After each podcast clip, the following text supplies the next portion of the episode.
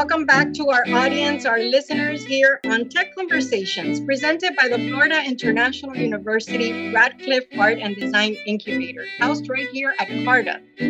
We are excited. It's Women's History Month, and we're coming to the end, um, interviewing these trailblazers, making history. And I want to welcome in Elizabeth Bejar. She makes FIU history as the first Hispanic woman to serve as interim provost. Welcome to the podcast. Thank you, Margarita. It's a pleasure to be here. Thank you so much. I'm very excited to kind of have this one on one with you because I think that technology plays a big role in 21st century learning. And we're going to kick it off and talk about first an introduction to to our listeners about, you know, who is Elizabeth Bejar? We always ask our guests this question and we'll kick it off there. Perfect. Thank you. Um, so, as, as you noted, I'm, I'm currently honored and humbled to serve as as uh, the university's interim provost, executive vice president, and COO. Um, I am a Miami girl, uh, raised, not born, but raised here in Miami, um, and spent some time professionally away. I have been dedicated to education um, my entire career. I actually began um, in K 12 um, and over a series of uh, of years, uh, developed a master's uh, at, through my master's program, uh, really an interest in college fit and college readiness, which actually evolved um, me into transitioning into higher ed and higher ed administration.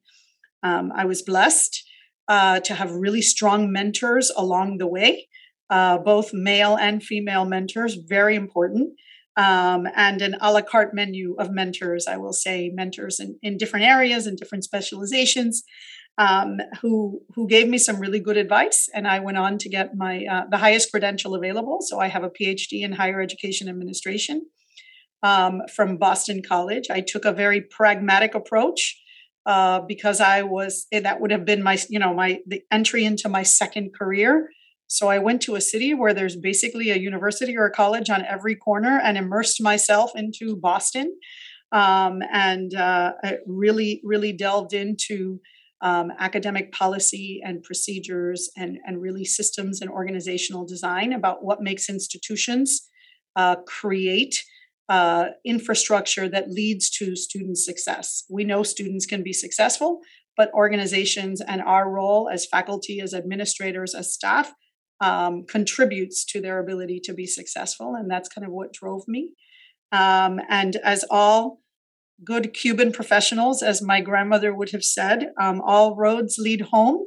Now, eventually, my husband and I decided to come home for personal reasons. And I've been blessed to be at FIU uh, since 2003. Um, so, part of FIU's growth and development as a public research university that is aspiring in top 50 in many areas and, and aspiring for top 50 public in many others. Uh, we're, we've grown up together and developed together, and I'm very proud of this community, um, of this university, and really excited about the future. So as we we talk about the future, you know, and thank you for taking our our audience through that. I know that you had um, grown up here in Miami, you attended San Brendan High School, right? Yes, but I didn't know that you hadn't been born here in Miami. So that's a great, great uh, thing to to learn from you. Um, as we talk about the future, we cannot not have the, the, the conversation in this podcast about what we just went through with COVID nineteen, with the pandemic. And I know you were at the forefront um, with your, you know, in your role. So talk a little bit about some of these challenges that we face, taking that face to face, that you know environment that we have where we motivate and engage with our student body um, and taking it online. It's not the same experience um, as we know.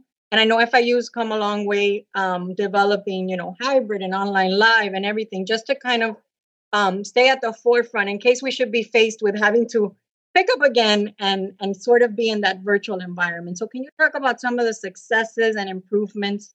Uh, talk about you know how it all developed certainly. Um, and I'm not sure that any any brief conversation can do, do this justice. We certainly iterated and learned along the way um, as a learning organization.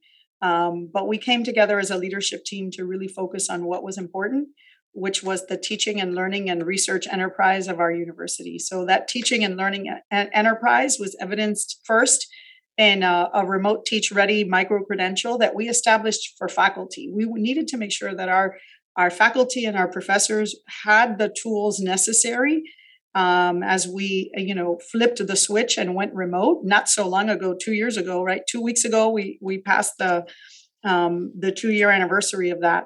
And um, uh, you know really really uh, critical component of that was making sure that people felt supported even though we were physically distant. Um, we also wanted to make sure that our students recognized that we were here and that we were here for them. Our university never shuttered its doors. Um, we're a 24 7, 365 campus. Our housing um, was open. Uh, our library continued to serve as a virtual resource for our students. And so we wanted to make sure. Um, and our research lab stayed open um, to the extent that, they, that that was critical for the research, and and folks pivoted. Um, we teach our our students uh, resiliency, through our actions and through modeling our behavior. And I think um, Miami is certainly, um, as it's now entering this this latest boom, um, a resilient city that continues to redefine itself. And I think our students, our faculty, and our staff share share that. We wanted to focus on those areas. We had some successes. We've learned a lot with hybrid. We've learned a lot with preparation, with really trying to engage our students. Um, we pivoted internships to virtual internships where we could. We worked with industry partners um, because this wasn't just happening to FIU, this was happening globally, right? And it happening to our partners and happening to our constituencies. And um, so we took that very seriously. Um, and we're we continue right to iterate around that. There's now online live. We know that um, the experience has changed people's perspectives so there's now um, a little bit more interest in telehealth, a little bit more interest in an online counseling, online academic advising. Um, we actually hear from some of our advisors that students are um, less likely to cancel a Zoom appointment, if you will, than a face-to-face appointment.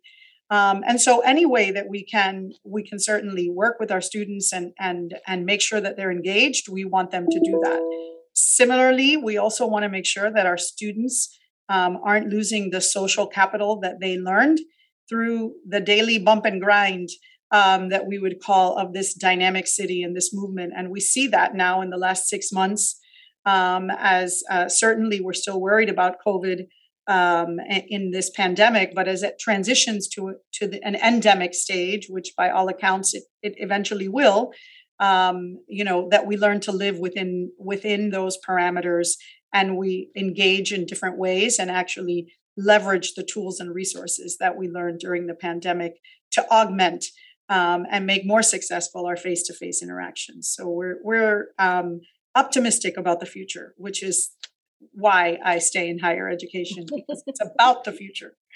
Yeah so i mean that's very engaging to hear you know kind of that roadmap because you know 21st century learning looks a lot different than the learning that for example when you began your career and you were in k through 12 and everything that has transpired you know over the past few decades we definitely see a shift from that you know face to face crowded campus to a campus that is kind of a hybrid campus and it gives students the options you know for example and just a quick example when i was in school there was none of this. Um, you know i'd have to leave work and get to class because you know traffic and everything else. So I feel like the students today have so many other options and not, you know, it's not clearly linked to the pandemic. Even before that, I think we were already offering online and trying to work to see how we offered kind of that hybrid. I feel like the pandemic sort of fueled, kind of fast forwarded um, some of the things that we are seeing today, correct? Absolutely, and I think you know there there there there are probably a, a few analogies that don't do um, what we're going through justice, but where we are is a point of pivoting around experiential learning. We know that when students interact um, and have those positive experiences inside the classroom and outside the classroom is the best recipe, right? And so it's almost as if you're going to a restaurant and you're picking off the a la carte menu. I want a little bit of face to face classes, a little bit of experiences that are hybrid or online, and I want to make sure that I can do you know X internship, you know, at the city perhaps or at, with the with county with some of their gov tech initiatives, and really engage. And so students aren't necessarily today in higher education uh, today isn't necessarily the traditional you're going to sit in a classroom for four or five classes a semester for eight semesters and you're going to get your degree. We really want to leverage our place as a public research university that Miami is a living laboratory um, for our students. And so you can learn without, you know, literally having your body in a chair staring at the front of a classroom. And we know our stu- our professors know that as well. So um, it's actually some uh, bringing about some really exciting times for our students and for our faculty. Definitely. And as we move this conversation, and we've been talking about technology, right? We are in a state right here, right? It's a mo- moment in time where both mayors, the public sector has taken a huge role. Uh, both that Mayor Daniela Levine Cava, you know, the county's first female mayor, so a lot of firsts, right, with women. Um, she was also on our podcast in season one. And Mayor Francis Suarez, um, who has really pushed that tech conversation with that tweet that said, you know, how may I help? It just kind of exploded. So, you know, as it relates to women and the opportunity in tech, right? And how, you know, some of the things we are doing at Florida International University. Can you talk to some of those initiatives and opportunities, you know, to grow the role of women in tech? Yeah, right. So so beyond beyond the moment, and we're blessed, by the way, to have really strong leaders yeah. who are um, I think more akin to collaborating um, than to competing, which is great because our city is more unified together around this not just moment, but this movement, right? Which is we have an opportunity to reshape the history of South Florida by really engaging um, in in tech industries, and we are bombarded on a daily basis by industry leaders, by CEOs, by venture capitalists who are like, no, no, we want we want that uh, entrepreneurial spirit. We want the grit, the resilience that is the FIU student, um, the the innovation that represents the the FIU faculty. They want that spirit in their employees, and they want that spirit right to to echo through. And you know this tech this tech movement that we're having um, is really reshaping um, many of our disciplines, not just the traditional, you know, computer science and engineering, and we hear that, but it, you know, AI, um, right, communicating with data, um, and uh, and and all of the analytics that go around it, and the ability to engage um, with so many different industries, be them fintech, be them govtech, be them service tech, and apps um, is really pervasive throughout the entire community. And we're really excited about the future and women play a large role in that. You know women women are um, over 50% of the higher education student base. And so they need to be out at the forefront. We have many student organizations and clubs um, who are highlighting their champions and models uh, for women. And so the, the the time is right to really understand um, the critical thinking around uh, the the diversity the diversity and perspective that a, it's not about the diversity in gender that a woman a woman brings to the table. It's about the diversity in perspective, the diversity in the mindset, um, and so we really we really are, are championing championing that through uh, through and through all our disciplines. So you know, right here at um, you know at Carta, which is um, who kind of built this podcast, um, we have um, a hub called iStar, um, you know, founded recently by entertainment executive Lee Kaplan. It's housed at the BBC campus, the first one. There's also going to be one at the MMC campus and at Wynwood, as I understand. And we also have the Radcliffe incubator. So I'm extending an invitation before we even end the podcast for you to visit our campus and and see these amazing hubs. These are the forward-looking parts of you know of Carta and you know things take place there that a lot of people don't know are very innovative. Um, want you to go over there at some point and join us so that um, we can take you on a little um, virtual experience um, if we may say.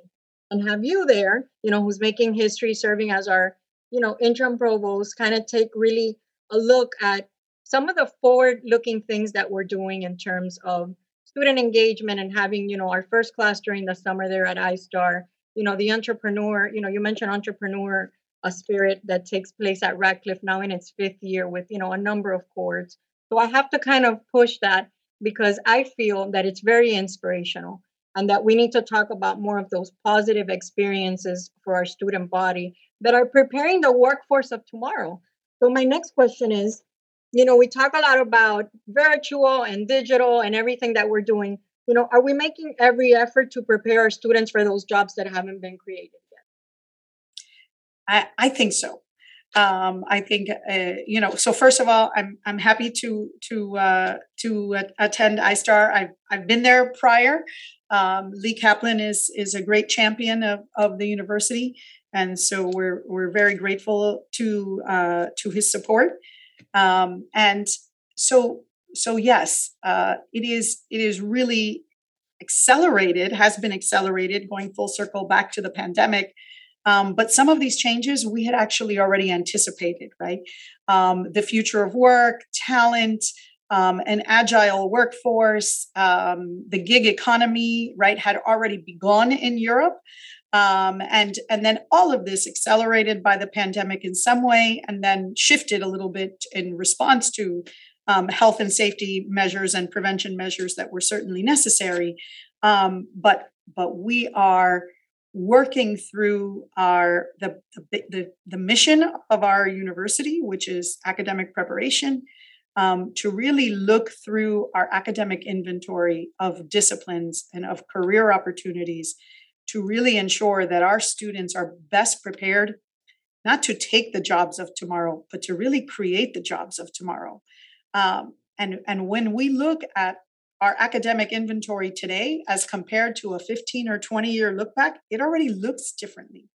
Um, it's it's a little bit more interdisciplinary. It's a little bit more focused on knowing what you know and how you know it so that you can go to the next level um, and create those opportunities and create those disciplines. So now when we talk about AI, it's not about AI as, you know, artificial intelligence as just within engineering. It's how does AI change the nature of the work that you do in business, the nature of the work that you do in healthcare, um, the nature of the work that you're do that you can do in philosophy or in history. Um, so it's really an interesting, right, an interesting opportunity that that we have to really engage um, with our faculty and with our staff and with our students and and really recognize that the amount of learning that has occurred in the last two decades is exponential. Um, this revolution that we're in um, has really impacted um, and is an inflection point if you will for the academy and how the academy will not just respond um, to industry and to and to technological revolution, but really how they will be leaders in a part of that, and that's where we want uh, FIU to be. You know, we spoke on this podcast as well to Melissa Medina from Emerge, and she said to me, "There is not one job, it does not exist that doesn't in- involve the role of tech." Um, and she is absolutely right. Absolutely right. Even in retail, you have computers, and you know the retail stores also have to do um, instagram and facebook and twitter. So it's a 360 right now. And i think you know i'm glad you've shared that with us because we really have to look at you know at the offerings that we have and are we really preparing you know this 21st century workforce? So as we end the podcast um, elizabeth um, i always have asked the females that joined during women's history month you know who is your female role model um, because I think we take a cue from a couple of people. You know, it's if it's not our mothers, it's our grandmothers, or it's some mentor figure. So, if you'd like to share that with us as we come to a close, I, I appreciate that. Um, you know, it, it's it's going to sound a little kitschy. And by the way, you mentioned M- Melissa Medina, a force to be reckoned with, right? So she's amazing.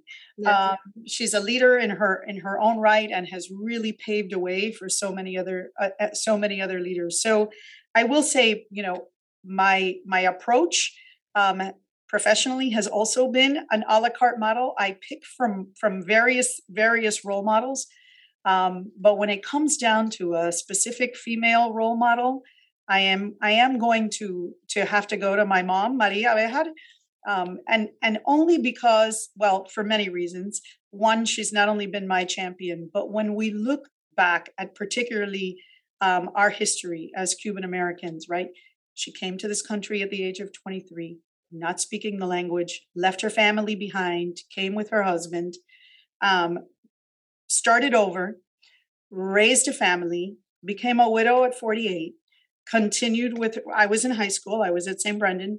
Um, my brother and my sister were in college, right? But that grit and that resilience is emblematic of the American dream. Um, and and just the overall story of your own personal journey. And I know that any one of our students, no matter their circumstances, has the ability to own their future and to, with positivity and with hard work, be, not only become resilient, but thrive in whatever environment they choose to create for themselves. And I think that's so critically important. Is there any final words? Thank you for sharing that. You know, I I shared too that you know it's my grandmother and my and my mother, but in particular my great grandmother, born in Baleares, Spain, Ana Marquez. I think I said it countless times this month. I heard recently. I had not heard the story that my great grandfather wanted to open a shoe business that he had in Spain in Havana at that time in the 19 we're talking 1917 you know it was very prominent to go to Havana and start a business you know the relationship between Spain and Cuba has always been there right? And um seeing that he wouldn't come back she sold her house picked up the three girls that she had. One of them was an infant my grandmother was one of them. My grandmother was 5 years old remembers getting on the ship stopping in New York and continuing to Havana. So I said you got to have guts to pick up your three girls and travel, you know, all that just to come join and, and kind of form a business and a family somewhere in a very strange place. So, you know, I feel sometimes, you know, I'm a very um, kind of up and coming, energetic person, if we can say that. That I think I take that cue from all three of them. So that that's what I always like to share. So as we come to the end of the podcast, are there any final words for a little girl somewhere out there or a young um, FIU student that you know is looking to kind of break out in any discipline any final inspiring words you know believe in yourself believe in the power of education it is why i'm in education because i do believe education is the most powerful tool that there is on this planet um, and within ourselves and reach out um, show up pc 526 primera casa um, that's my office the I will probably be busy, but that's not the point. Just ask.